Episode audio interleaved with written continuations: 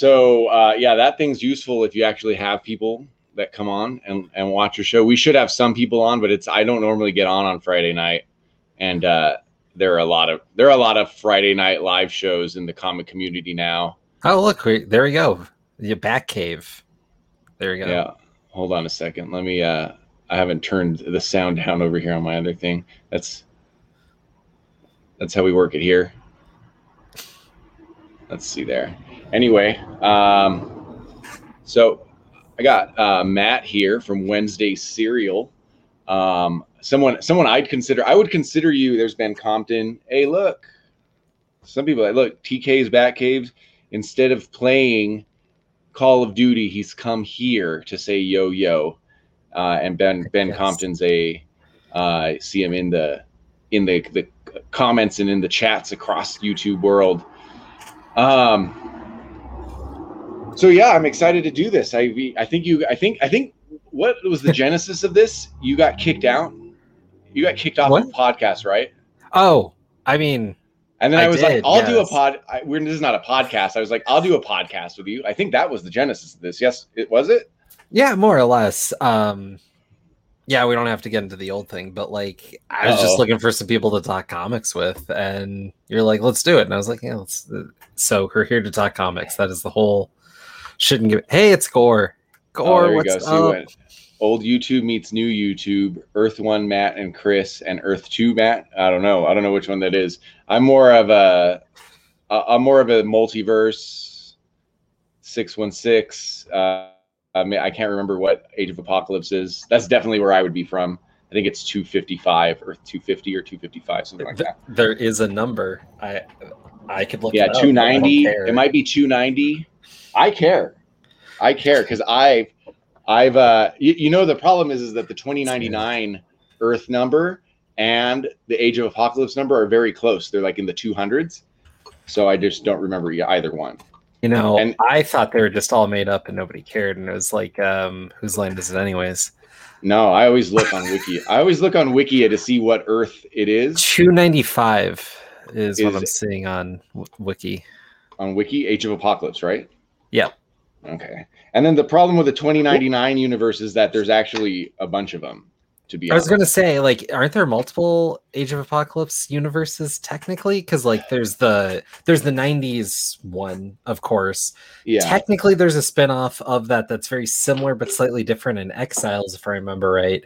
And then there's the what was two ongoings, but the way Marvel does it, one ongoing that happened, like, only a handful of years ago relative to the rest of it. So there is an X-Force comic that was called Age of Apocalypse, and that wasn't. Yeah, okay, there's that too. Yeah, and then the ongoing followed that and was in that one. Okay, and then then they visited it like before Hickman took over X-Men. There was they went to Age Robinson's of Apocalypse. Run? Huh? Was it in Robinson's run? Rosenberg. Yeah. It was either Rosenberg or the Zach Thompson run. But now I'm trying to think. I think that might have been a construct of X-Man, though. I'm thinking, but sometimes they don't They don't name them all. Like in the Exiles, you couldn't name every one of those every piece of that multiverse that they visit in Exiles. So sometimes they go unnumbered is what I'm saying. They go unnumbered. Yeah. Yeah, I'm just giving you crap. Yeah. So anyway, 295 is the important one. I'm gonna drink this. I guess I should show. I normally show people what I drink. This is called Sin Highway. It's an imperial stout. Oof, that's. It's big. It's heavy drinking for late night. Yeah, well, it's Friday. And I'm out on the town talking about comics on the internet. This is. Habanero vanilla cinnamon. I normally don't like flavored stuff, but in imperial stout, it's okay. Well, so. I'm seeing Gore talk about my age. I wonder how old he thinks I am. That's a good question. I should talk to these people that are in the chat, but I'll talk to you more. So, yeah. So anyway, this is how it came about. That's sort of how it. Ooh, that was big. Sort of how it came about. We just shot up. Whose Discord was it in? Was it in Wednesday? A lot of people are named after Wednesday. Yeah, what's up with that? It's like they stole it from someone. Yeah. Wednesday, yeah, or maybe Comics Month that day. I'm going to take all of your names. What I'm going to do is take all of your Wednesday names, Wednesday Pool List, Wednesday Serial. There's a couple other ones, and I'm just going to switch them to Tuesday and only cover DC. That's going to be my trick. You know, all the .coms. Oh, you should just cover Valiant. Then you'll, like, really have a narrow. I mean, I would cover Valiant, but they come out on Wednesday, so it's, like, your area. Right? That would be yours and Pool List. So I was excited. I've been watching you for a while just because I know you through Damien. I think that's how most people know me. Yeah. Yeah. I picked you up through Damien, probably through the podcasts. And I was like, who the hell is this guy? You don't talk crap about X-Men, but you talk crap about everything else. I mean, yeah, I don't know. Well, I mean, I like Therese stuff, but I just, for a note for anyone listening, that podcast, Never Stay Dead, I do with Damien, it's infrequent as hell. But that's not the one I was kicked off of. So. No, that's not the one. Damien's too nice. Hey, there we go. Leave Eagle, yeah. Holy crap. The evil league of X-Men fans. Yeah, you know, we don't need our X-Men to be heroes, Damien. I don't think they ever were, to be honest. What's Gore saying here? That's how I met Matt. I'm gonna go backwards through the chat. How did you find Damien? So back when YouTube was actually community based, it was a lot easier to find people. Like, it would actually recommend people who were talking about comics based on however the factors worked. And we just kind of met each other through the community, and we just started talking a lot. So it was from the golden age when you didn't have to have a hookup. Like, you just search YouTube for, like, this week's comics reviews and find a new face. It was good times. And that's how you found him that way. And then how did the podcast start? Like, what made you guys go audio when you found each other on YouTube? So we both have been doing our respective YouTube channels, and we do stuff together a lot. And we were talking, like, nearly every day online for years. Mm-hmm. And eventually, like, both of our channels took a slump when YouTube just slumped with everything. And we're like, let's try to do a podcast, because we have a mutual friend who does Long Box Reviews, Eric, who was having success with the podcast. So we just kind of decided to give it a whirl, and we're doing it. And we're going to do another one whenever Damien gets his ROM collection together, so we can talk about that. I was going to talk about ROM. That'll be good. Yeah. Long Box Review is actually, he's another good podcast. I haven't listened. He stopped for a minute. I guess it's true. You have to be a little bit consistent, because he stopped for a minute, and for whatever reason, like, I didn't see anything for a while, and then he started back up, and I haven't like listened to his new one yet, you know, so probably got to get around there. This is Z's giving me crap, because I normally go on his chats and do exactly this. I'm here to get you flustered as I talk nonsense in the chat. That's pretty much what I do. Like, I'll get in chats and just, I try to say crazy things, because they can't, obviously they're not going to like, especially if I'm in a lot of chats where it's just like three people. That's where I prefer to be. So, you know, my stupidity gets focused on a lot. But obviously they can't put everything up, but I can see sometimes people read the things I say and they get thrown off. So that's my goal in YouTube, essentially. Matt, Jared Osborne discussed reading Hickman Avengers today on Tim's channel. He disliked it very much. Disliked Hickman's Avengers. I need to read that beginning to end. I mean, I've just been reading as it's been coming out, and what's funny is, like, I'm reading all Avengers. Oh, Hickman's Avengers. Hickman's Avengers. Hickman's Avengers. Psh. Yeah. Wait. I've read everything from X-Men. I've not missed a single issue. Yeah.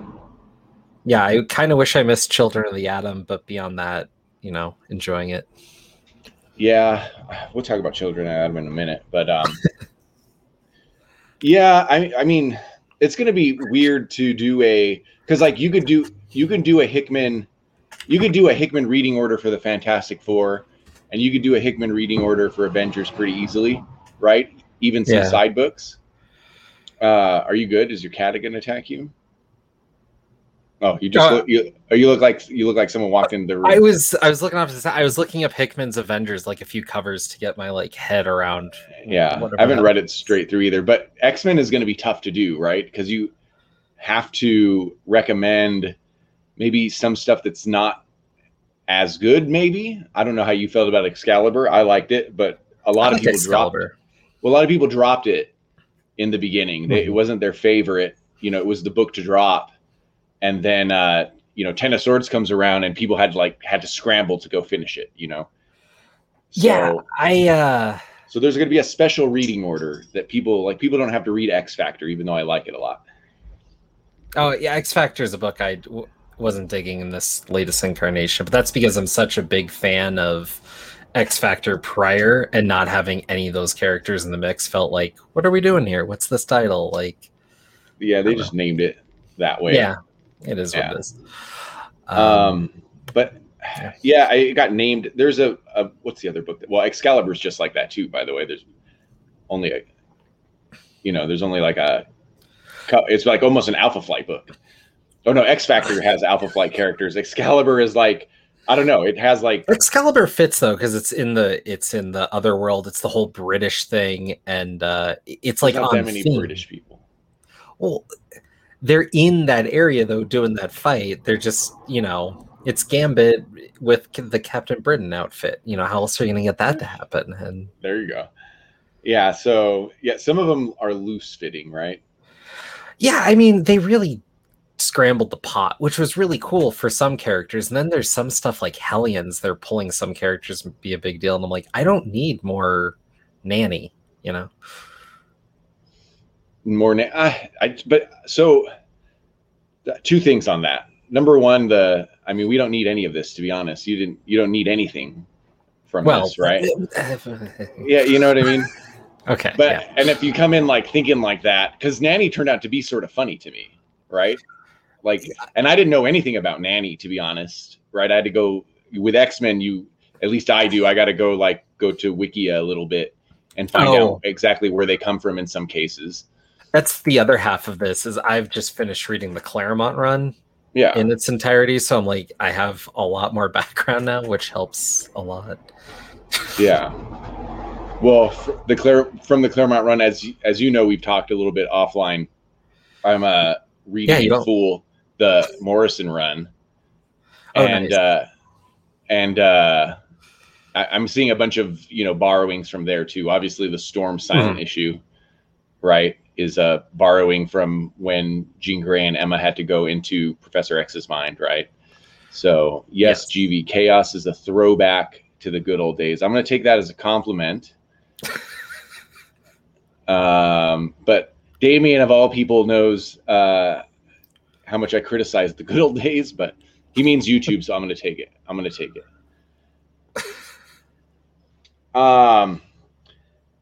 Yeah. So what do you think I'm going to ask you this as a fan kind of thing, you know, like if two people, if you're like, you know, like politically, if you're not afraid of someone just to start like talking crap about gay people or something, you can like ask more nuanced questions. So I'm going to do the same thing, but more lighthearted for X-Men as two people that really like this run from Hickman. What are the problems that you see with it? Like, what are the small, like ticks? You can't tell Damien this, because then he'll go off on he's listening right now. I know. That's why he's not on here. Can't tell Dave because he'll go off on a whole speech about them not being heroes or whatnot, right? Oh, but as two people that like this run, what are your like ticks? What are your problems with it? I guess my main tick, and I actually had this long conversation with someone who runs a X-Men podcast who it was a little more invested, I guess I'd say. As exciting and as fun as this run is, they've also set up an ethnic state where they're determining who's getting in by genetic preference. Okay. And it's a little dicey, and they haven't really hit that on the head yet. And I'm like, I feel like they have to address that at some point. Yeah. It is weird. I think I get what you're saying. Like that's a little bit of a, because if you get, there's a great podcast that follows like all the crazy right wing stuff, like the crazy stuff, not like the Republicans or anything like that. like QAnon and stuff. And it's just super entertaining. It's a Daily Beast podcast, so you could just tell from there where they're coming from. But like one of the things like white supremacists just always yell about is just give us our own state, right? And that's sort of what the X-Men did. They sort of, so I get what you're saying. Like it's a little bit dicey that they're like separating themselves and laying claim to an entire planet. You know, spoiler alert there, sorry, but. Well, and then in X-Corp that just launched, because part of the argument was they're giving out these free drugs to people that cures all these illnesses. But one thing that was just mentioned in X-Corp, it's like one line, I feel like they didn't even think it through fully, is that that's not like a one-time fixed drug. Like, you have to keep taking it. They don't say the exact frequency, but it's like, oh, so you get people dependent on this, and then you're building leverage. At first, you're saying you just want autonomy, but then what's next? And there's real world examples of that. Yeah. And there's that. There's X-Force going on. Like, there's a lot of stuff that's like, man, there's a House of Cards here. So there is a House of Cards. I mean, we do know it falls apart, right? Like when you reading like Powers of 10, I didn't see any Krakoa there. Is basically what I'm trying. When you're reading Powers of 10, right? I mean, I know that goes through the different lives of Moira and stuff. But I didn't see any Krakoa there, so things are definitely going to fall apart. I don't know if it's part of Moira's plan or not, but they're not heroes. This is definitely the problems that come with running, a political, like a political regime. Like you have to have a CIA type thing when people are trying to kill you, right? Whether Beast acted right or not, like he's become almost a bad guy. I'm trying to remember what happened to Dark Beast, by the way, in the Uncanny run that happened before Hickman, because I'm starting to think he might be Dark Beast. Yeah, that's fair. I didn't even think of that, but you're right.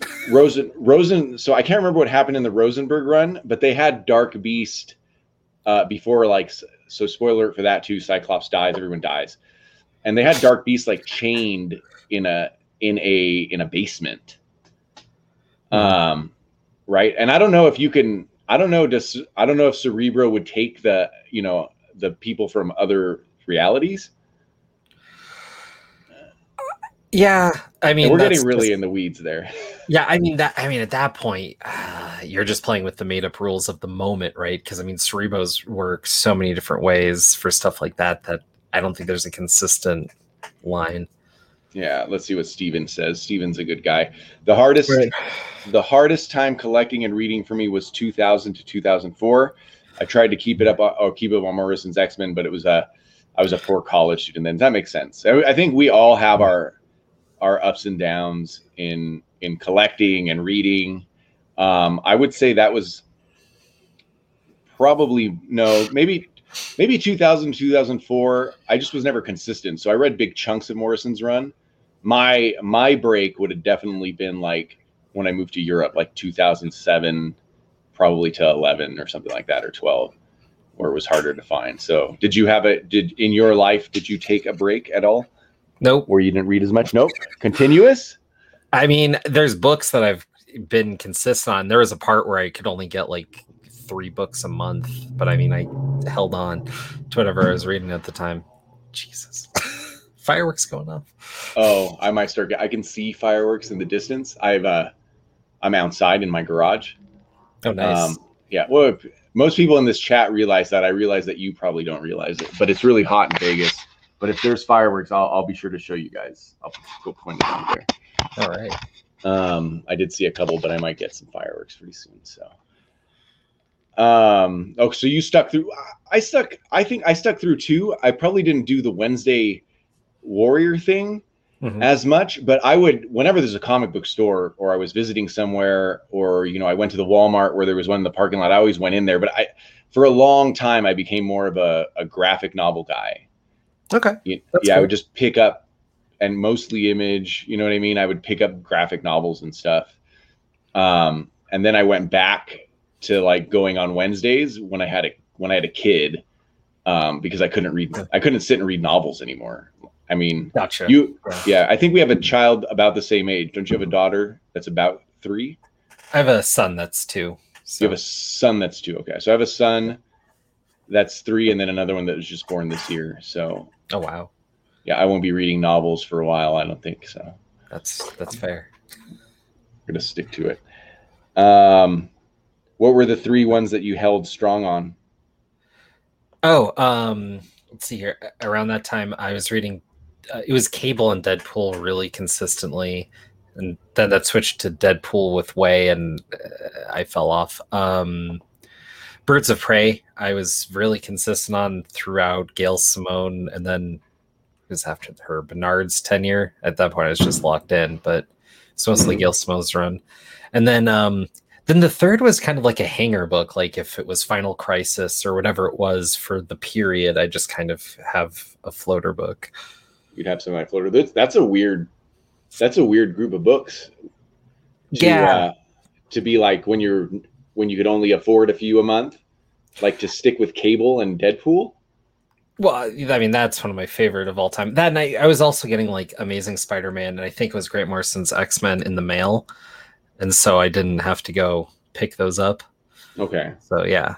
So, so that's what I want to ask you too, because you were formerly on a Spider-Man podcast, and you, I've listened to that one a lot too. So you do know your Spider-Man. You stuck with ASM the whole time. Did you ever break off of it?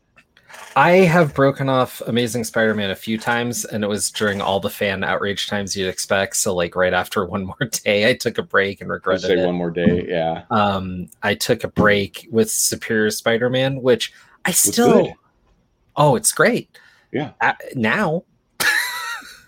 I still stand by like my in the moment being like, I don't want... Like, it's different when you're reading a story and you're able to just enjoy it, but when it's like the status quo and you're trying to be like in the moment with it, like Otto is Spider-Man, like bugged me on a very visceral level. Because I've always thought, more so than the Goblin, he was the arch nemesis of Peter, which some people would agree.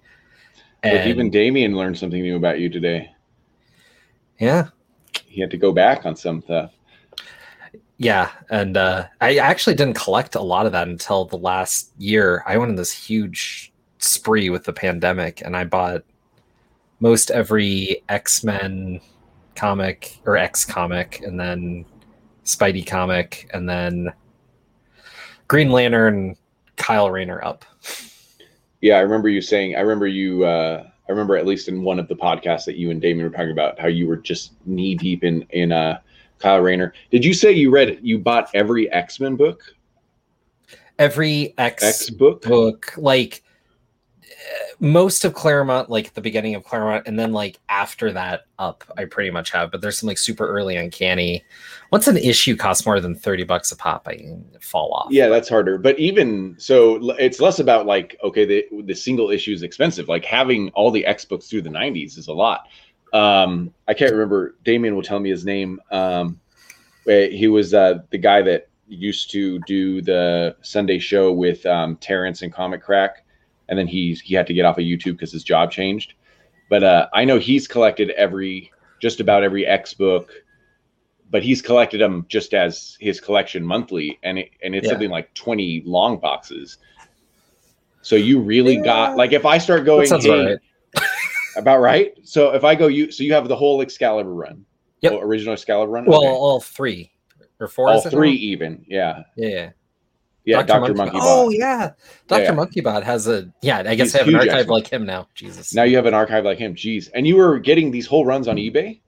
Yeah, most of how I would do it is buy like runs on eBay, and it sounds like a lot, but you spend like $200 and you buy a run, and you're getting it at about $1 a pop. Yeah, or less sometimes. Yeah, or less, or maybe a little bit more, but like $2 a pop for some of it, like not terrible. And then you just go through it like that, and it's really easy to fill up a room of comics that will take me a decade to pour through at this rate. Yeah, yeah, the X-Men is a lot. Like that's actually super surprising. Yeah. It was just kind of stupid. At a certain point, I was like, I'm just gonna go for it. Like, oh look, there's all the Wolverine comics I don't own for $115. Yeah, why not? Yeah, why not? I mean, Wolverine's gone up and down. I could remember like, I remember reading Wolverine in high school because a friend of mine was a big Wolverine fan. I can't remember if it was before or after, but that area of Age of Apocalypse. And like, I would rarely dislike a comic enough, especially in high school where I was starved for it because I couldn't afford them. I'd really dislike a comic enough that I would just choose to stop reading it. And I can remember Wolverine for a while was like, I'll catch up to it. It's like, so it had some rough moments. Yeah. I can't even tell you who was writing it. You know what I mean? In like 1998 or 97 or something like that. Yeah. I think that was, shoot, his name just passed me. There was a guy who wrote Wolverine for like a decade. And yeah. So it got rough. I would read it though. I actually remember it fondly. Comma. Yeah. Oh yeah, yeah. Oh, yeah. I actually remember it fondly now, but I could remember being like not excited to borrow that book from my friend when we used to like not be able to afford comics and stuff like that. But yeah, that's a lot. And you've gone through that whole Green Lantern thing, right? There we go. Yeah, I think a G.I. Joe. That's fair. I ran through that volume of Green Lantern, so the one that starts with Hal being a drunk, to him going evil, to Kyle taking over, to then I read through Hal coming back, and I stopped right before Sinestro War and just started reading X-Men. And switch back to X-Men. I should usually say switch back, right? Yeah. AJ's here. Did you do anything weird with the pandemic? Like, yeah, I bought a lot of comics, but you know, my fight is always that I actually like enjoy the indie stuff better. But did you guys hear that one? Yeah. Okay. I mean, I could have just been shot right now. I just like indie stuff better. But I get caught up, whether it's marketing or like this idea of finishing a run, right? Mm-hmm. Which, you know, happens with the, you know, through the 90s into the early 2000s before they started resetting it all the time. And so I get like stuck. I call it stuck, but I enjoy myself with it, you know, in like various runs. But if now that Venom ended, you know, mm-hmm. if Hickman's X-Men ended tomorrow, I guess I'm like pulling Thor. I wouldn't have a superhero comic that I was pulling and that I was making sure I read. Okay. But you know, the X-Men alone though is like, I think there's like 9 ongoings right now or something. Yeah. At least 9. There. Yeah. I think they're pulling back like a couple, which I'm very thankful for. Cable? You're thankful for Cable being canceled? Well, not necessarily that specific, but I mean like 12 books a month is a bit much no matter what.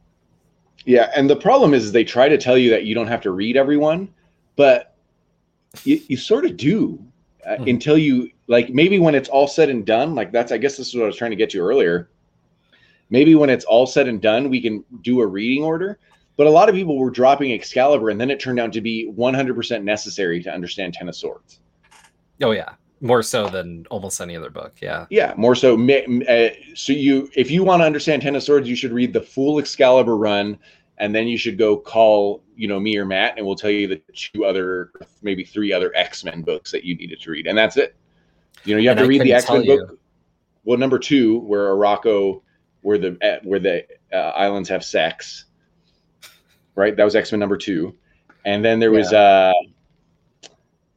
maybe that's it actually. Oh no. Then there's a couple X-Men books where he goes and sees, I forget his grandson's name, the white guy. Not the Reaper. Apocalypse or A? Apocalypse's grandson, A. Yeah. It's his. Yeah, that's in X. That's in like X-Men 14 book. Yeah, I couldn't tell you. Yeah, so there's like 2 X-Men books that you need to read, and then all of Excalibur, and then you'll understand Ten of Swords. Well, you kind of need some of the early New Mutants too to understand what the heck's going on with a couple characters. And... I've just forgotten which one. What do you think? Like, there's a bit with Cypher kind of setting up how he's kind of bored. Oh, I mean, that's a little bit more side. Those that's are side fair. Plots, right? Yeah. Well, and I was struggling because I had just finished reading the original New Mutants run, And then we're there, and I'm like, well, did these characters reset again? Like, what happened? Like, so much development just went away, and now we're back here. And I know that there's other stuff in between, and I don't know what happened with Liliana. Yeah, 2 decades. I'm working on it. I'm getting there. Yeah. Well, you're going to know more than me. You know, I mean, I know a lot, but I just have to admit that when I'm curious, I go onto Wikia and like find out about it. And but, yeah, this is where you'll probably, I mean, you're not going to hate me, but this is where you'll probably hate me, is that what, you know, what'll happen. And you've probably heard me, and people are sick of it. And I don't want to talk about that much. People aren't sick of it. They don't know that much, but like, I'm not the biggest fan of Claremont, of Chris Claremont, anything, to be honest. Yeah. You said he was a good idea guy, but not a good writer, yeah. Basically. So that's exactly, is heresy and wrong. Yeah. Well, so what'll happen is I'll read something on Wikia. And then I'll go, well, I'm going to go read that comic, you know, like something with Storm. I'm trying to think of something now, maybe something from the, I do want to read the whole Outback era straight through. But I'll go and see it on Wiki. I go, well, I'll go read that. I have Marvel Unlimited. I can read it right away. Right. Mm-hmm. And I'll go do that. And I'll just be just so sickened by the way he writes, and just so fluff, just so much fluff, overly long sentences, you know, like he's a writer. It's a structural. It's a structural thing. So I think part of it is you're approaching it kind of sideways, which makes sense. And that's totally understandable. And I feel like most Marvel comics are kind of meant to be come at that way. I've read large sections of Hickman growing up, or not Hickman, Claremont growing up, never straight through, but I've read large sections growing up, and I didn't like it as a kid that much either. I could be because I'm just a product of the 90s. So that's a different thing, though, than when I read on Wikia and I go, oh, I'm going to go read this story from its, you know, its base or something. Mm-hmm. And then I just get bored reading his large boxes explaining what's in the picture as if there's not an artist there, you know, so. There are issues that he does that, and it's because they were throwing artists at him for a while, and I think he didn't know it was coming in a given month, and so sometimes that crutch got leaned on. I think that was a production problem, but I understand where you're coming from. Yeah, I'll say this about him: his people realize how tedious his interviews are. They just don't apply it to X-Men because they love it so much from the 80s. He never really wrote anything epic like in the 2000s. I'm actually reading Extreme X-Men from the 2000s just because it's happening at the same time of Morrison's run. And I actually like it. Yeah, I actually like that. And I'm only reading it, you know, here and there.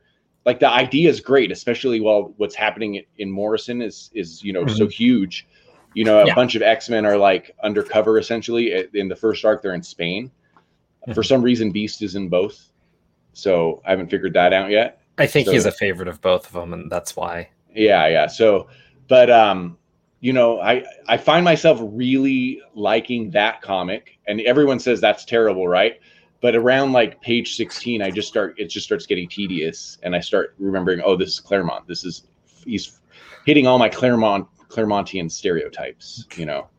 Based on what you're saying, if there's any Claremont book I think you'd like, it would be X-Men Forever, just because that is just one bonkers idea after another with him going wild with the entire Marvel universe. Like, okay, I will try that actually. I can't even think of covers for that. So it's Claremont like unfiltered. But yeah, maybe that's not what I want. Well, maybe. Yeah, that's fair. Yeah. I like when Claremont is supremely filtered at the beginning of the Jim Lee X-Men run. And not that I like that run that much. Not that I think it's like smart or anything. I do like it, but not that I think it's like great writing issues or anything that he did there. Yeah. Well, you like know, baby then... Magneto. You just want your villains turned into babies and then angry about it later. Yeah, maybe. I mean, maybe I just like. Maybe I'm just okay with Jim Lee's art to some extent. Like I was like, oh yeah. I mean, that's another thing too. Is like 80s comics are very like. In panel focused a little bit, you know, they're a lot better than like me and Damien have been talking about EC books. So they're a lot better than like EC books. Right. But like I'm trying to like, That's a wild comparison, but yeah, I see what you're going. I mean, there's a reason that was the explosion. Like, that's the best-selling comic book of all time. But there, a big part of that's Jim Lee, and all the Image guys. It's bonkers to me that the best-selling comic of all time is Magneto being upset about having been churned into a baby and being Let me see. Claremont is better when you get into that Bronze Age mode, which I'm not. I have to admit that. And don't try to change too many issues. Yeah, I'd read 10 a night. I don't know what you're talking about. Yeah. But he's in the mode. You know what? I haven't fought. So I listened to your guys' first podcast where you started the Claremont stuff. And you guys were actually both sort of disappointed in it. And I do I do plan to continue to listen to it where you guys start getting your excitement heightened. But I haven't. I did miss those. So it's all good. I mean, I don't know if we did much Claremont later. You guys did at least 3. And it was one of those things where here's where more and more, so the bad comes with the good when the community grows and everyone can't know everyone. When it grows though, you start getting actual working artists, and Mr. Ignacio de Meglio, who's not Italian, he's from Argentina. I like the kangaroo. There you go. You know what he did. Oh, you just looked it up real quick. Oh, no, I'm looking at the icon. Oh yeah, well, that's his comic. So he's been very active with Whack Comics and stuff. So he's real cool. I've talked to him a little bit. Todd is here. Well, there we go. There's something I wanted to ask you about. What is going on with you and the comic burrito? Oh, fuck if I know. These fucking guys. I don't know. Listen. Colorado's not that bad, but for me, the East Coast starts in Utah.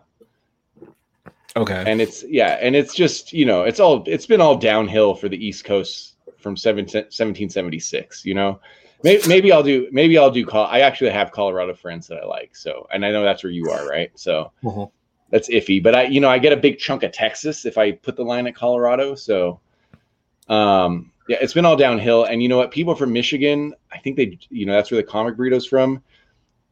I think they've been drinking poison water for 4 years. Yeah. Yeah. So who knows? I don't know what's going on with them, but if they want me to jump on, I'm happy to do it. So long as I'm still a good father.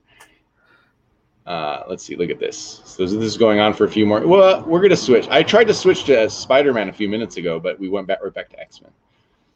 Well, I mean, Spider-Man's my favorite X-Men, so it just balances out.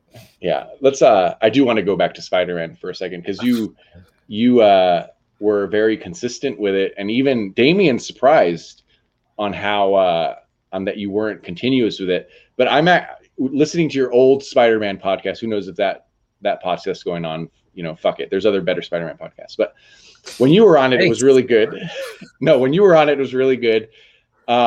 It was actually impressive. It was actually very impressive. And I had to choose episodes where it wasn't I should read that. Okay. Yeah. You guys did one where you'd reviewed Spider-Man novels. Yeah, that was bad. Great. Well, the episode I think turned out okay, but that novel was fucking shit. The funniest part was I actually wrote an email to which one's not dead? Hold on, Len Wein. He's dead. Yeah, not Len. It was Wolfman then. Okay.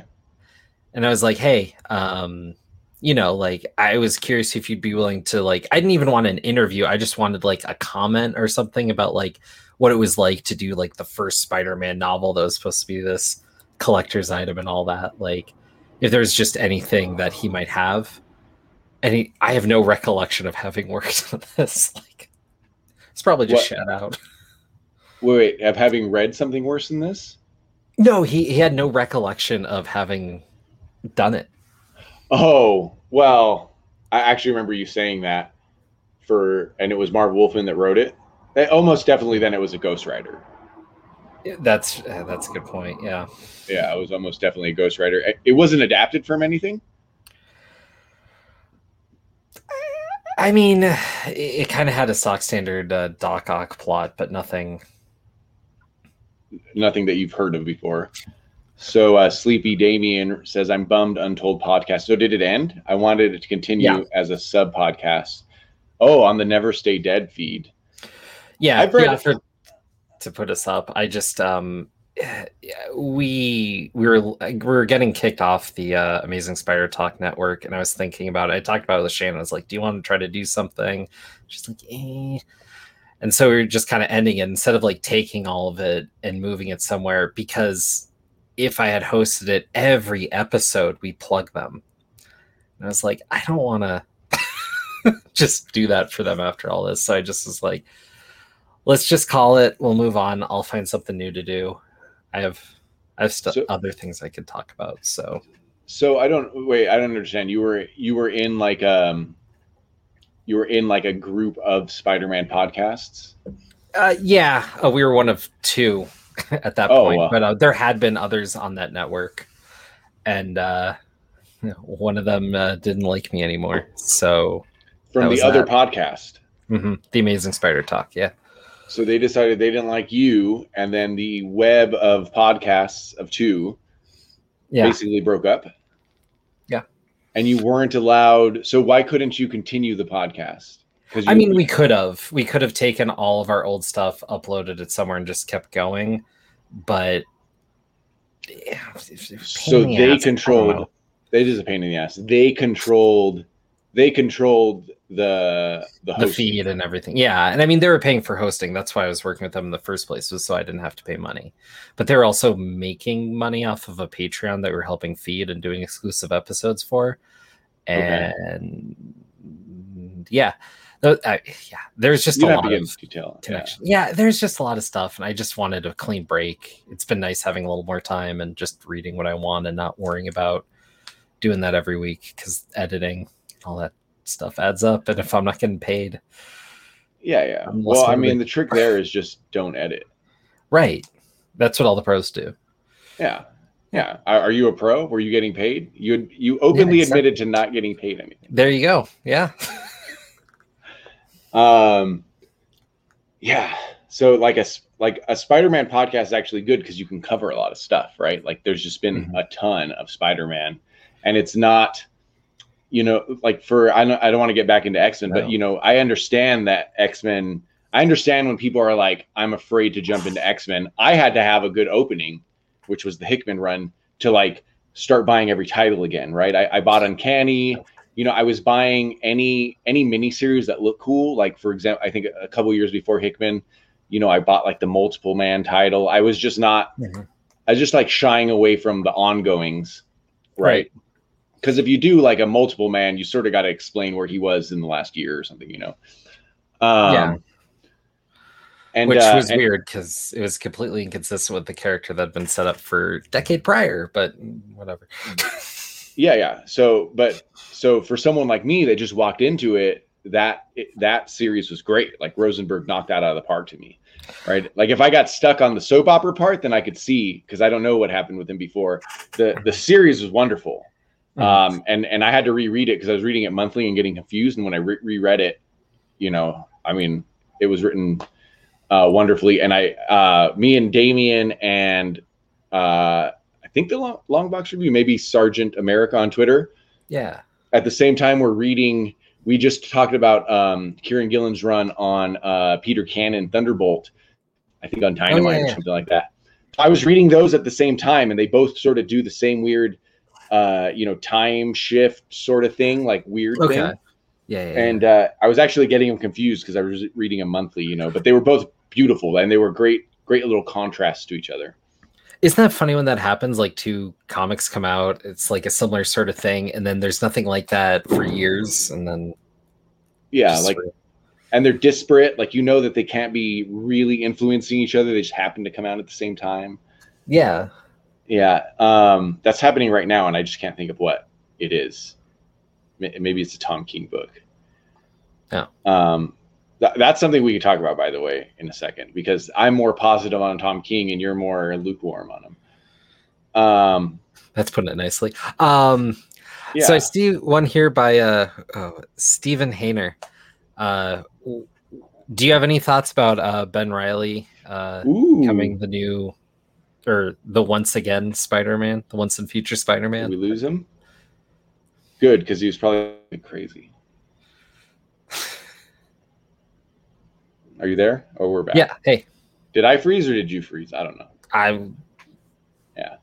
So thoughts on Ben Reilly being Spider-Man again? It's definitely short term. Let's just throw that out there. But I mean, yeah, it's not going to be forever. But after this most recent run, I'm happy for a break from Peter Parker. Give me something fresh. Make the stories fun. Like, just do something new. I'm all for it. The story is Matt and I should do a Thunderbolt. Why can't I do a Thunderbolt podcast? I actually read it. The Damien of what, you know, me and Damien, we talk a lot, like texty wise. We've only been on one stream together ever, I think. He fears me, I think. That might be a challenge. What were we talking about? The Ben Reilly thing? I mean, it's going to be like multiple writers and weekly or something, right? Or twice a month? Yeah, it should be 3 times a month. And yeah, it's multiple writers and then like a few key like principal artists, I believe. I'm thrilled because Kelly Thompson's going to be on there, who I wanted to be the next Amazing Spider-Man writer. So I'm like, okay, cool. And there's some other great writers. They're bringing in Ahmed, which is weird because is the Miles book going to end, or is he going to be doing both of those? And no, it's going to be one shot. So when I hear this, what I hear is placeholder, so they can announce Donny Cates writing ASM in January. It's not going to be that fast, man. There's no way it's turning around that fast. You don't think so? They can't do January? 3. No, okay, way. February, March, something like that. Early. They gotta like throw in, you know, all the marketing on Hulk, right? I don't even know if I want Donny Cates doing Spider-Man at this point. He's gonna. They got to put him on Spider-Man before his Marvel Soul rights to him. Yeah, the contract ends. Why? Well, one, he wants it. Number two, you know, you just do that with your. I mean, they like Nick Spencer. What did Nick Spencer come off of? Nick Spencer came off as something like important, and they're like, "Oh, we're gonna give him Spider-Man." Oh, making Captain America a Nazi. Give him Spider-Man. Yeah, there you go. Yeah, that wasn't popular.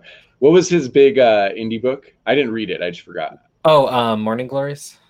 Morning Glories? I thought there was something else. But yeah, so they gave also something you're getting.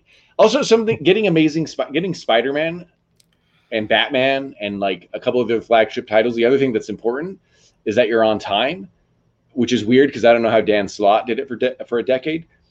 But, you know, you just wrote it one tweet at a time. Yeah, he did it one tweet at a time. But yeah, like he's, I guess Donny Cates is just like it's meant to be, I think. Someone save ASM, please. So a lot of people don't like currently or where it's going. No, I think I think Barbarian feels like you do about the Nick Spencer run. That it's the worst run of Spider-Man ever. Yeah, it's worse than Trouble at this point. Yeah, it's worse than Trouble. Oh yeah, I pop in and I think it's okay.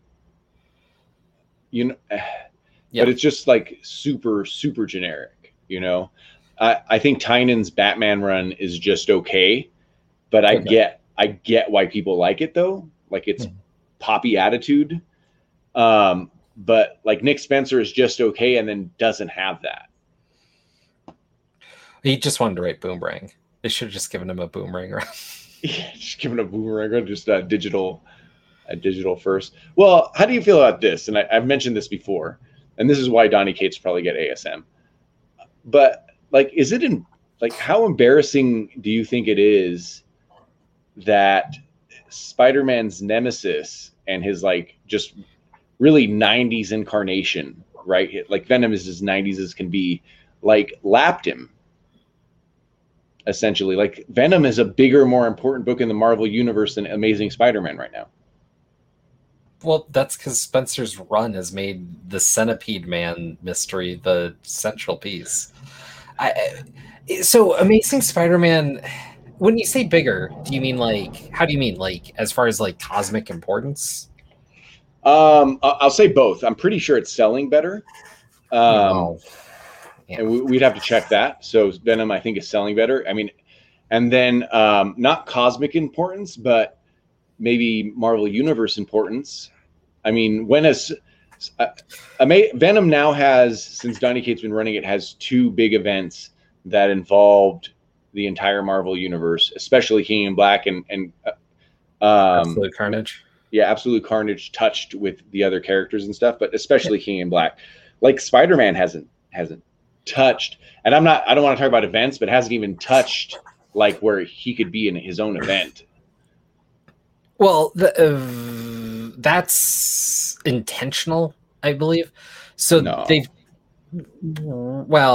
I mean, if you look at Spider-Man going back a while and you look at the Marvel events, there's never been a Marvel event that is Spider-Man centric, unless you want to count like Maximum Carnage. So that's not a Marvel. That was not a big Marvel event, but that's a Spider-Man event. I'd agree. But I mean, Spider-Man is their flagship character, but that's because he's supposed to be street level. The closest like thing that's gone against that was like when Daredevil did Shadowland, and I don't think they want to be trying to replicate that. So I think that's what I mean by design. Like Spider-Man isn't supposed to have this big like world-ending thing. He's a soap drama character. So I mean, he's more about like, is Aunt May going to eat the Wheaties this morning and have a heart attack or something? You can't have like Captain America coming in like trying to save the day with the Tesseract because Aunt May's going to croak again or something. It's just not what Spider-Man is. Whereas Venom all of a sudden was dealing with like the King in Black, like this, the new Thanos level threat was centered around him. And so having an event around that, like met the scale of the story they were telling. So I honestly think like it would make more sense to do something with Deadpool. That would be the next Marvel event before like Spider-Man doing something like that. So I agree with you as far as like good writing, and definitely what you described is when Spider-Man's at his best. Right. But when Spider-Man's your flagship character, like when there's a big event, Spider-Man always played a big role in it, like Civil War, Secret Wars, etc. Right? When there was a big event, he was the flagship character, so he played a big role. Whether that was good or not is different. But Venom, but even when they do that, though, it's not Amazing Spider-Man. They give like Spider-Man Civil War three. You know, a little mini series or whatever, so he can be in that event, but it's not affecting his main run because they know Spider-Man needs to be like that straight story. Yeah, I have to think about that because that's probably true. That's true, but I mean, like the way comics are structured has changed. You know what I mean? Like Venom had to cross over a little bit, right? But Venom originally. Donny Cates's pitch, and they've been Cates and Stegman have talked about this on their podcast. Yeah. You know, their pitch was always King in Black, but it was before Venom got so big and huge, right? The idea was okay, it's going to be an event, but they probably imagined it to be like something like what Amazing Spider-Man Last Rites was a few months ago or something, right? Because Stegman said, they were going to let us have two or three characters. Mm-hmm. Right, like maybe Captain America and Doctor Strange can appear, but they got so big and popular and lapped Spider-Man because that's a story. I mean, you read it, right? Venom, I read the whole. You read the whole thing. So the story is actually super personal. In fact, it gets a little bit slow because it's about. And I don't think it's slow in a bad way, but it's about everyone thinks about Noel, but it's about him and his son, right? And the story is very personal. It was never. Except for those events, you know, they had to be adapted to take out to fall into X-Men and, Avengers and stuff like that because it got so big. Yes. And so Donny Cates wrote someone that was below Spider-Man to be bigger than Spider-Man. And then Nick Spencer is at best, some people do like it, but is at best a lukewarm acceptance, right? So you got to put your hot guy you got to put your all-star on your all-star, right? Well, okay, so there's a ton of factors going on here. Like, Amazing Spider-Man is supposed to be the flagship book, but it gets lapped because whatever, like, Darling is coming up is going to be the big thing because it's actually a good comic as opposed to just, like, the old standard, right? And I mean, yeah, I could see them putting Cates on Amazing Spider-Man, but they've had tons of great writers that they've never put on Amazing Spider-Man. A lot of people you think they would have, like Morrison never did Spider-Man. I don't know. We never got a Alan Moore Spider-Man, you know? Well, I mean, would we get in Marvel from Alan Moore? But not a ton is what I'm saying. But I mean, Dan Slott had it locked down for a long time for whatever reason. Like, just the market at the time was okay with one guy writing it. I mean, I was okay with that. I don't know. That was a decade special. I don't see. Yeah. I mean, it was a decade. I think what chaos means is that Venom excited readers while Spider-Man did not. So that is what I mean. But Venom went above him. Yeah. Short term. Yeah. And right after this last issue, he'll drop. Well, they're putting a new hot writer on him. They're putting the guy that was as hot as Donny Cates when Donny Cates was writing Doctor Strange, right? Like Ron B right now is probably the hot writer and hasn't done a Marvel book yet. Okay. You know what I mean? Slows the goat. Yeah, I mean, we'll see. We'll see how it goes. I mean, it would be funny if Venom usurp Spider-Man for a long-term period, just because. Well, if they put Donny Cates on Venom, you know that would overdo Ron B. But I don't. Well, I guess let me put it this way: the anthology style just screams placeholder to me. See, I disagree because did you read Brand New Day when that was happening, or? Post after have you read those? I've read Brand New Day post. Yeah, I think that's the best era of Spider-Man, like to be reading continuously, just because like every week, like you can get through a 3-issue story in a month. But you like Brand New Day? Yeah, I think it's excellent. It's written like a TV show. Oh, but most people hate Spider-Man. What? Don't most people hate Brand New Day? Are you talking about? One More Day or Brand New Day? Oh, One More Day. One More Day. Everybody hates One More Day. Yeah, I haven't read including the guy who wrote it. Yeah. Okay. But Brand New Day was right after what they were getting to, and that was like it was like the brain trust of 5 and new stuff every week, and you had and it ended with the Gauntlet, which people love pretty throughout, and good run Spider-Man, I'd say. Yeah, I mean, is it talked about today? I don't feel like it's extremely talked about. I mean, if you go into like Spider-Man circles, a lot of those stories get talked about. More Spider-Man circles. Let me put it this way: I'll be surprised if in January solicits we don't have a new solid writer. Whether it's Donny Cates is my guess, and you know, he'll be having to handle basically the entire Marvel universe. We'll be doing Thor, Hulk, and Spider-Man. So. That's an iffy thing, right? You know, and he's doing a whole bunch of indie stuff that he's already semi-announced. One with his wife that hasn't even been officially announced, just been talked about. You know what I mean? That's why I don't think he's doing it. Yeah. Yeah, and that's actually reasonable. That's super reasonable. He's doing something else indie with Stegman that they're both writing and someone else is drawing. So if it doesn't end up being him, that would be the reason, right? But come January, February solicits, I would be surprised if they're still doing the like sort of one-shot-ish kind of thing. Yeah, we'll see. I mean, I'm curious where it's gonna go. My favorite thing to say in all of comics, YouTube. I'm curious to see where it's gonna go. Let's see what Damien says here. He says, Ron B is hot to the larger comics buying audience or just overly obsessed so far. No, he's hot. I think he's a great writer, but I like his whole little crew. I'm surprised he's the one that came out of it. I mean, he's got do you read any Ron B?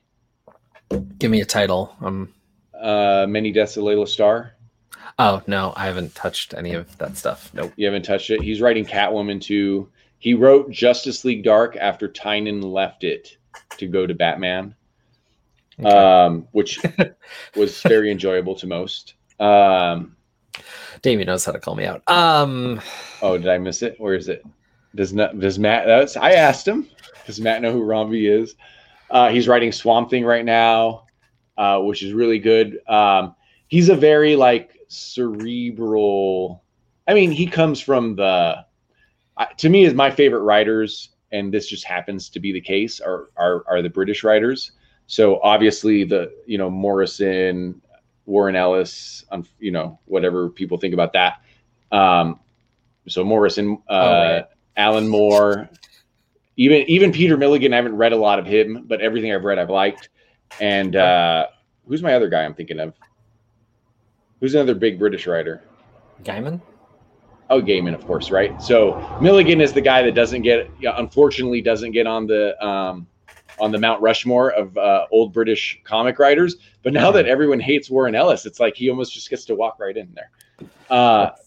But then I love Simon Spurrier, and I love Kieran Gillen. So I love the new wave too. And I love Ron B and all his buddies like Dan Waters and stuff. So it's like this real cerebral, who knows if it makes sense or not. Gillen's a little hit or miss for me, but yeah, I hear you. There's some. Yeah, he is. I think he's, now that he has a following, he's willing to do crazier stuff. Like, Are you reading Eternals? I'm not reading it. No, a lot of those writers that you're talking about are nobody I want to read issue to issue. I'll wait for like a collection later. That's just reasonable, actually. Yeah. Yeah.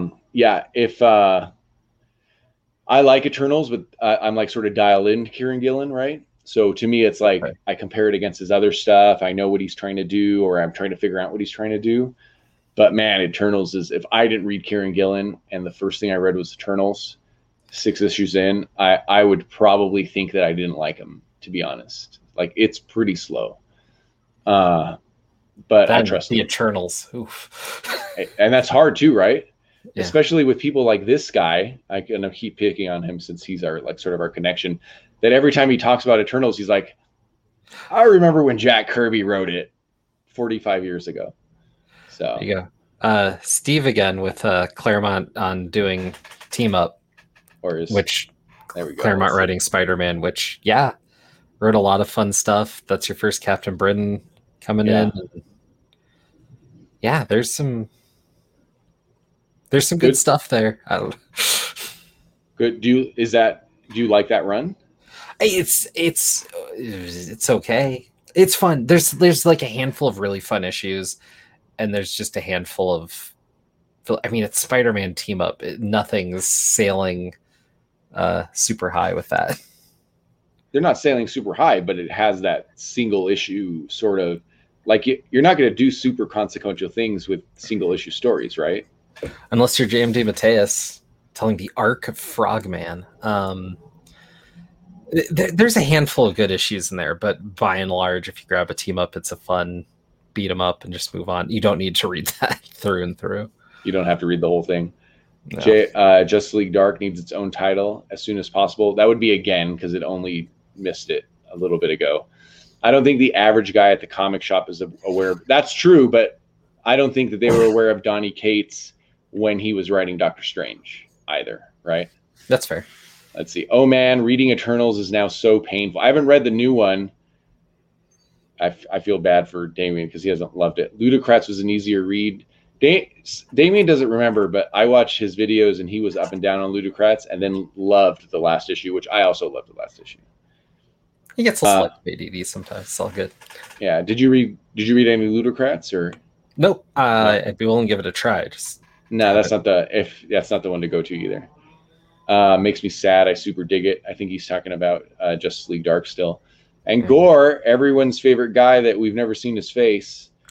My Kieran Gillen is he sticks to Uber. That's a super weird take, right? And Gore is good for that, right? So Kieran Gillen writes a lot of like what we would call like highbrow pop stuff, like Wicked and Divine and Die and stuff like that. But Uber is his, I think it's Antarctic Press or maybe Avatar. This is like wildly violent. You know those imprints, they're just like sort of silly violent. And Uber is like that. Isn't Uber somewhere related to I'm spacing the name on that too. Sorry, it's not coming. Never mind. It's a alternate timeline World War II story is what Uber is. Yeah. And I don't think it's related to anything specifically. I thought it was under an imprint with some other like hyper-violent stuff. Well, I mean, all of Antarctic Press or Avatar is hyper-violent, right? Even the stuff I've heard, like Terrence talk about Alan Moore's work on it and it just being sort of weird, which I haven't read Alan Moore's work. I always get Antarctic and Avatar confused. When you get to Alan Moore just kind of shitting out a comic every month, it gets weird and usually kind of hyper-violent. Yeah. I'm pissed Ben Senin. This is the first time I've seen him on my channel. Hi, guys. Can I have a request for you all? Can you show the full design of your T-shirt? Why does everyone's... I've been seeing this more and more. I've been seeing people ask this more and more. It must be a spam thing. So, Todd was talking about Eternals. Yeah. I was not up and down on Ludocrats. There must be another me. Maybe. So, okay, he wasn't up and down on Ludocrats. Damien will often be like, I don't even have a comic here. Damien will often be like, this is Bueller's, his thing. Damien will often be like, I don't know why I read this, but I continue reading it. That was Ludocrats for him. So. And he goes, I enjoy it for some reason. I've been hearing lots on Uber. God. I think I need to check that out. No, Uber's good. Uber's still good. It's just not, I don't think it's, and it's interesting that Gore likes it because I don't think it would inform the reader of the kind of writer Kieran Gillen is. Also, there's some kind of legal thing going on with it. So he can't finish it either. So that's one of those things. What indie books do you read? Right now, not a lot. I mean, does Turtles count? I don't even think that counts as indie. It counts. I mean, does it? It's owned by Nickelodeon. Nothing. I don't think I'm reading any indie right now. I was trying to, and then my White Order got canceled. I want to talk about that in a second. Okay. Let me talk. But you said Ninja Turtles real quick. I want to talk about the White Order. Have you read that IDW series from 1 to 120 or whatever it is? Yeah, I've been following the IDW series since its inception, and I own almost every Ninja Turtles comic ever published except for some of Volume 4. Okay. Oh, so you have Ninja Turtles. You have number 1. I have a 4th printing or something, and then I don't have everything in like individual issues. Some of it I own in like trades or whatever, but I have them. Like that's how I have the Turtles Adventures comics because. Oh, yeah. I had a lot of them when I was younger. I read those to pieces, and so I just have some nice trades now. So do you have did you collect from the beginning the IDW series? Yeah, I have that entirely in issues, including every one of the miniseries, and like that's been one of my mainstays. And I love that to bits. So would you? Because I've heard good things about it and never read it, and it's appealing to me. It's appealing to me what they did with it, and that you could just read the IDW series alone. Oh yeah, because unlike other major comic book franchise stuff where you kind of need to go to time memorial, like Turtles has just restarted. When they restart, like you don't really need to know what's going on there. I was going to say something else about Turtles. If you want to read the IDW series, this gets to something someone mentioned earlier. They put together something called the Ultimate Collections. There's like 20 of them now because it's 200 some comics. But if you can get that digitally, I think is probably the way to go because some of those prints are super expensive. All IDW though? Yeah, but going through the IDW thing, like that's probably the way to go because trying to find all the issues at this point would be a nightmare. Oh, yeah. I imagine. I wouldn't do the issues. I'd go and get like either the hard covers or the trades. The hard covers are probably the way to go because that brings the miniseries and the series together and the one shots. But some of those I think are like out of print. So like in the middle of the run, it gets really expensive. That's why I was saying digital. But yeah, to go digital if it's possible. Yeah, I'll read it eventually. Library probably has it. It's impossible to recommend anymore. Hey, just read 200 issues, you know.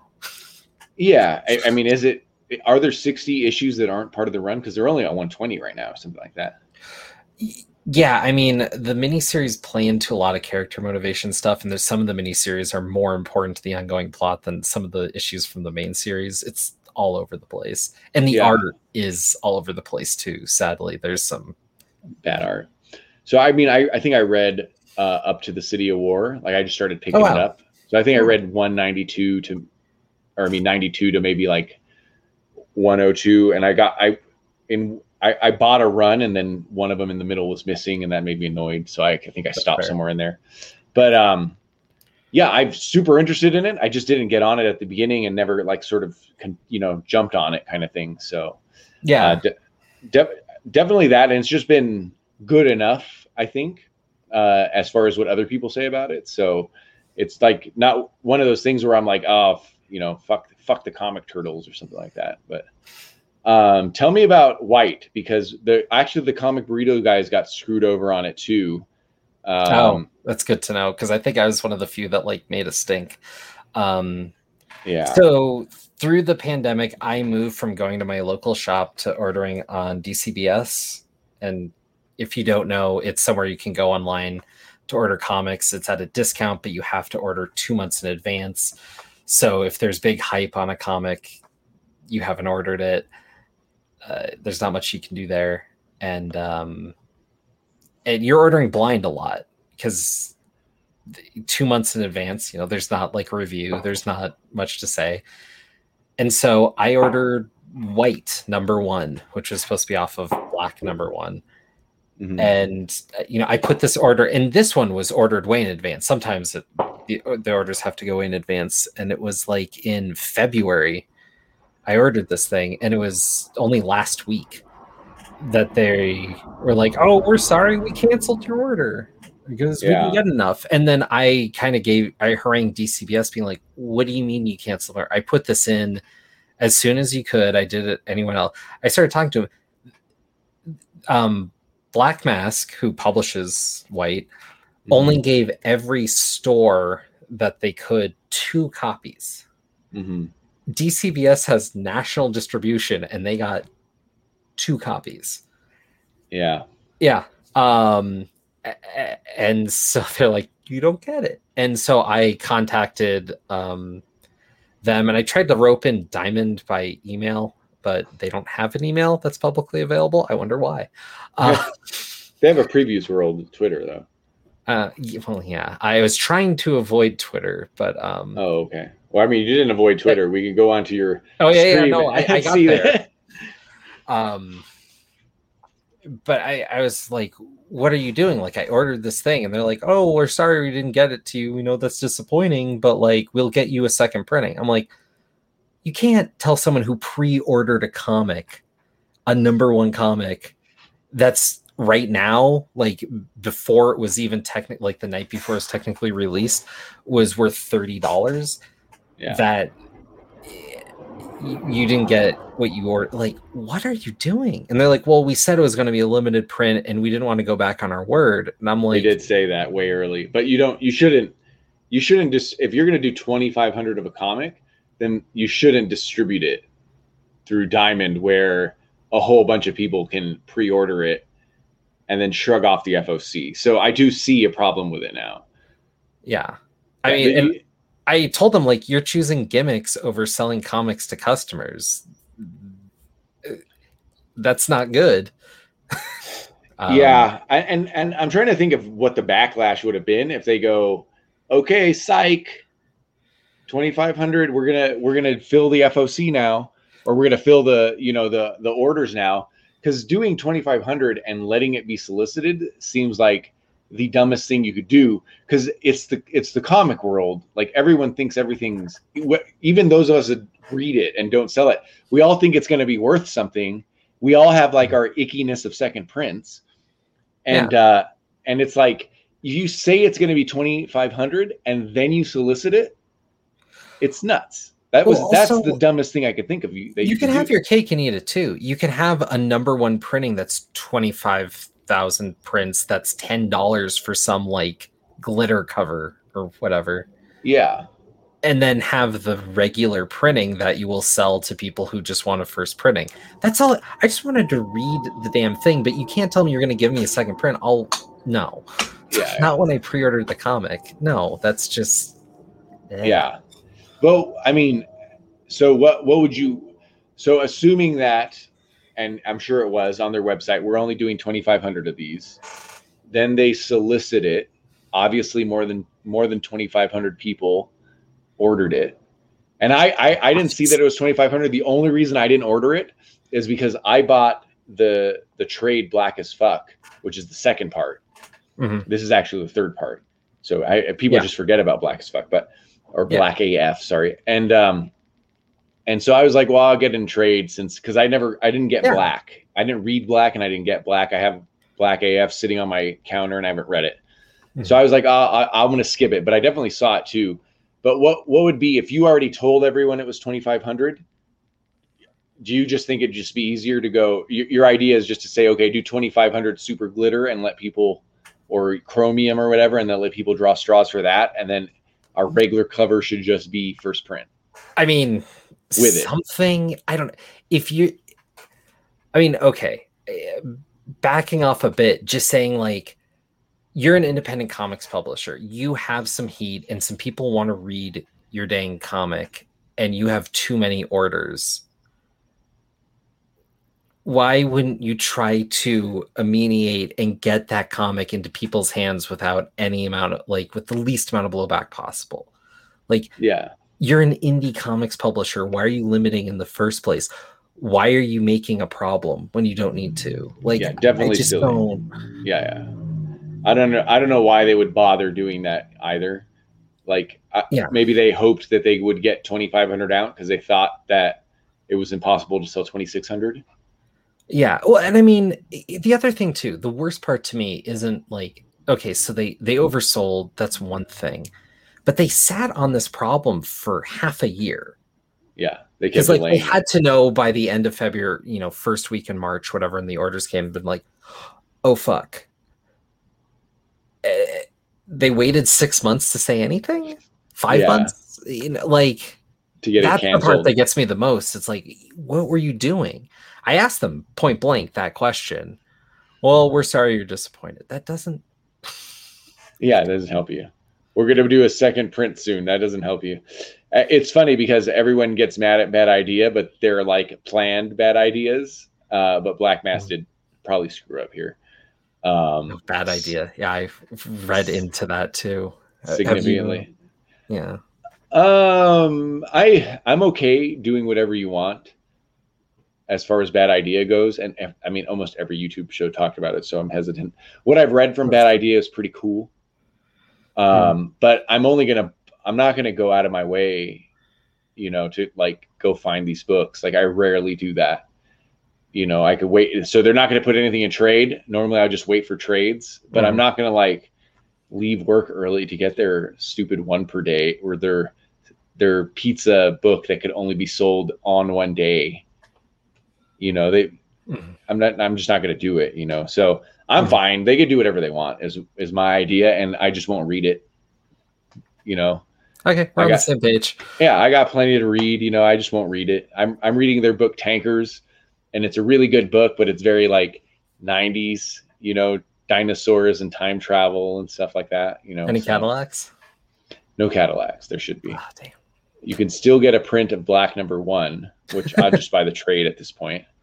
Yeah, I think I have a Black #1 at home. I just haven't. Yeah, don't announce a dinner buffet, then close the doors at 6. There you go. There you go. Shortbox Padawan with the wisdom. That's like a Buddhist thing to say.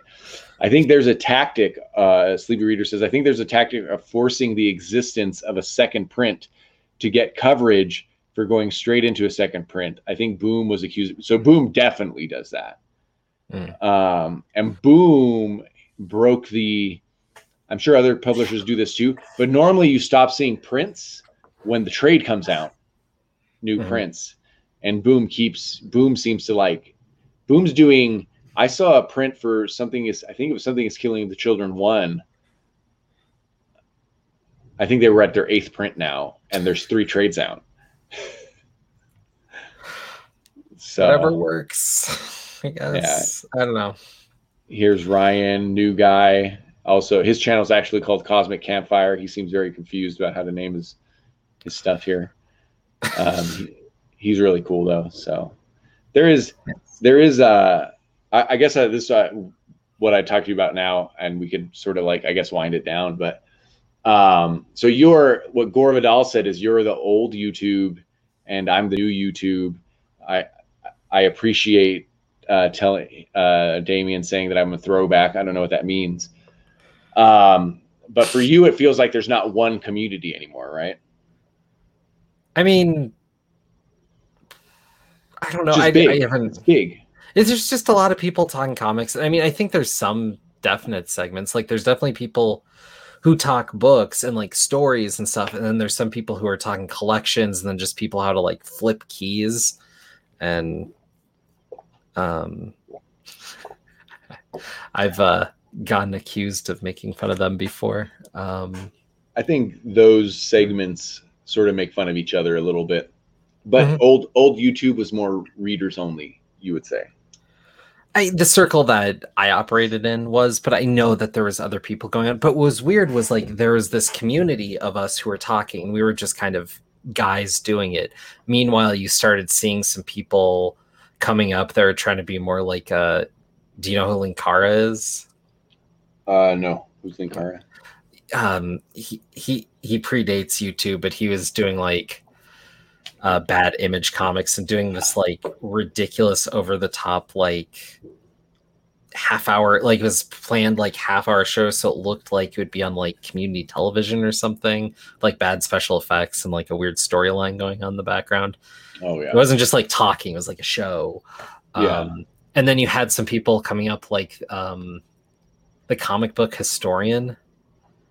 And yeah. That was like bigger YouTube, right? Like they were getting like numbers and money and whatnot. And I kind of had an aversion to those people, not because they were so big necessarily, but because they're like, let's just read this story for you. I'm like, if I want to read the story, I'll read the story. I don't need you to tell me a Spider-Man comic. Like I can manage to read it. And I feel that way too. I feel that way too, but my brother outright tells me that he can't read a comic, and he puts on Comics Explained. Like if he's reading, and he's more of like a tech guy, like a programmer and stuff, a developer. Mm-hmm. So he has YouTube on all day essentially, right? But he goes, if someone tells me like there's a spinoff or this comes from, you know, he's watching like WandaVision or something, and this spins off from this, he goes, I just go to Comics Explained and I just know what you know in 15 minutes. That's what he tells me. But for him, it's information, right? For us, it's like an art we enjoy. Yeah. Yeah. So. I mean, yeah, 2 rooms of comics. You know, I like reading the things. I don't like people just telling me what happened. Telling you about it, right? I mean, I have to reconcile myself to do that with some X-Men stuff when I have to go onto like wikis and stuff like that. Gore says, I think what we mean chaos is that you discuss stories and why you like them or not. So I think that's what we sort of fell into, is that the old style, the people that would do videos 6 years ago or 7 years ago are people that were reading them. And now it's like an investment. There's a whole thick amount of channels that's just all about slabs and whatnot. Yeah, which is doubly crazy to me, because I mean, back when I started doing stuff, like the idea of that was a lot more crazy. The average comic book that's, you know, more than a few years old has retained value or is worth a lot more than it was then on average. Like I remember getting the entirety of like The Authority and Wildcats at $1 an issue off my comic shop. And you can't do that anymore. No, you can't. For me, and Biggie, by the way, is a great channel and has a great personality for comics, but he's actually someone that's more his collection based and grabbing keys, very knowledgeable about where first appearances are. And he's someone I enjoy, right? Even though it's not my style of collecting. But yeah, the one for me was that I feel like I could get Omega Red's first appearance in a lot of dollar bins, or maybe if it was like in a, you know, real nice condition, it was like a $4 book. Mm-hmm. you know, and now that book's like $30-$40 right now. Yeah. And that's, you know what I mean? And that has that X-Men 4 has minimum 1 million printings. You know, that definitely is 1 million out there. And yeah, so that's just an example of that. Even X-Men 1 now, which you could find in dollar bins, even that one's getting high. And a little bit of that is pandemic, people have extra money kind of thing. But yeah, it's getting out of hand. You can't do what you did in the pandemic today. You won't be able to find those full runs for under $2 a book. Yeah, no, it's... Yeah. Which is weird, because I mean, I was doing that just like a little while ago. Yeah, a few months ago. Yeah. I have an aversion because those channels are cliff notes for crossovers. Yeah, it's true. I do occasionally watch them, especially if I've read the comic and don't remember it. Does that make sense? And I don't want to go read Civil War again, for example, and I can't remember exactly what happened in it. No, I hear you. Yeah. But not often. I don't often do it. We got Biggie Shortbox saying hi. Yeah, see, like I said, Biggie's like, yeah, just watch Explained. And that's fine. I mean, if that's how you like to do like that, if that's like what gets you the information, gets you excited. Like for my brother, he only cares about the MCU. He'll watch all the MCU and Star Wars stuff. He's just not a reader. You know, he just wants to get high and develop and program. So let's see what Sleepy says here. I think the YouTube community keeps expanding and shifting in meaning. I think that's absolutely right. Mm-hmm. Changing as different personalities come into the arena. Like Biggie uses live streams in a way that wasn't done before. Yeah, that's true. But it's just so easy to live stream now. Like Biggie can do it from his phone now. Mm-hmm. You know, and he just talks. Sometimes he talks about comics. Sometimes he talks about like actual people in the community. So I think we'll let's see what these guys say. We can like sort of wrap it up here. More people have webcams and are not averse to get online. That's absolutely true. Soon everyone will have a channel like an email. Just wait. Yeah. Well, let's talk about that for a second. Like for me, like I this is what I tell people that are so worried about subs, right? I tell them to go look at Jim Mint's channel, who has over 100,000 subs. Right? I don't even know if you know who Jim Mint is. Do you? No. Okay. He's mostly like a statue and omnibus channel, but talks comics. Has over 100,000 subs, right? And he still has a job. Yeah. Like he still has to go to work full time. You know? Yeah, I hear you. Yeah. So for me, YouTube has just become is just a social network. I mean, that's what it's supposed to be. It's interesting for me hearing that because I mean, my job's doing marketing and media and stuff, and like, yeah, I mean, having an email. But what's interesting is, I mean, you could think anybody would have this as an email, but there's so many people that are so averse to just putting their opinion out there or getting in front of a camera, like just stage fright or however you want to interpret it, public speaking. There's still a lot of aversion to that. So it's like a certain tick of people that are willing to do this. And a lot of people don't feel like this is public speaking, which is, I get it, but that's also kind of crazy at the same time. Yeah, it's definitely, it's a different kind of public speaking, but it definitely is. I can see the aversion though. Yeah, you can hide on the internet behind your avatar, your name or something, right? Mm-hmm. And like when I started, I had jobs that wouldn't care, and now I have a job that would care if I said something very crazy and they found out. You know, so I could get it. I get it in that sense. Like people are like, I think that's why Dr. Monkeybot stopped getting on. I think he changed jobs and was worried about like being, even though he's, you know, he was as proper as anyone, know, and I've thought of that with this job, you know, cause I went from like, you know, open office tech company in finance to like a utility, you know, that's a little bit more traditional. Yeah, but I just have to not make sure people don't know, you know, that, you know, I'm a serial killer or something, you know, so. Yeah, just got to keep that under wraps. Yeah, that's the bigger deal. Anyway, are you good? I'm good. Unless, yeah, we got 14 people in here still, but I think we had a good conversation. Yeah, totally. Yeah, Nick almost didn't do the burrito when we said we were going to be on video versus just audio. Yeah, people are afraid of it. Definitely not for everyone, you know. And Nick is, you know, 20 years in retail, so like it's not like he even has like he's an HR. Stevie that you've cited some quotes is in HR, for example. You know what I mean? He doesn't have his own channel, but he'll hop on people's channels all the time. Laugh. Who knows what this guy's laughing his ass off about? Perry used to read comics. Now he reacts to videos. Let's see what Sleepy says. There was a time when someone tried to get people fired from jobs by sending employers. Oh, you're going to have to. Do you know this story? I do. Oh, I was in the middle of it at one point, which was. Were you? Weird. I'm actually curious about that, Damien. You have to tell me that on Twitter or IG private messages. And everyone's saying hi to each other. Okay, let's close it out. Gore says it's done, and he sat here this whole time. So, yeah. Let's close it out. Thank you for being on. Hopefully, it wasn't too interviewish. Was it too interviewish? Whatever. It was good. It's a fun time, but I mean, if we do it again, like, yeah, maybe a topic or two, so we're not like just randomly talking X-Men and then all over the place. Might be a little more entertaining for others. No, fuck these people.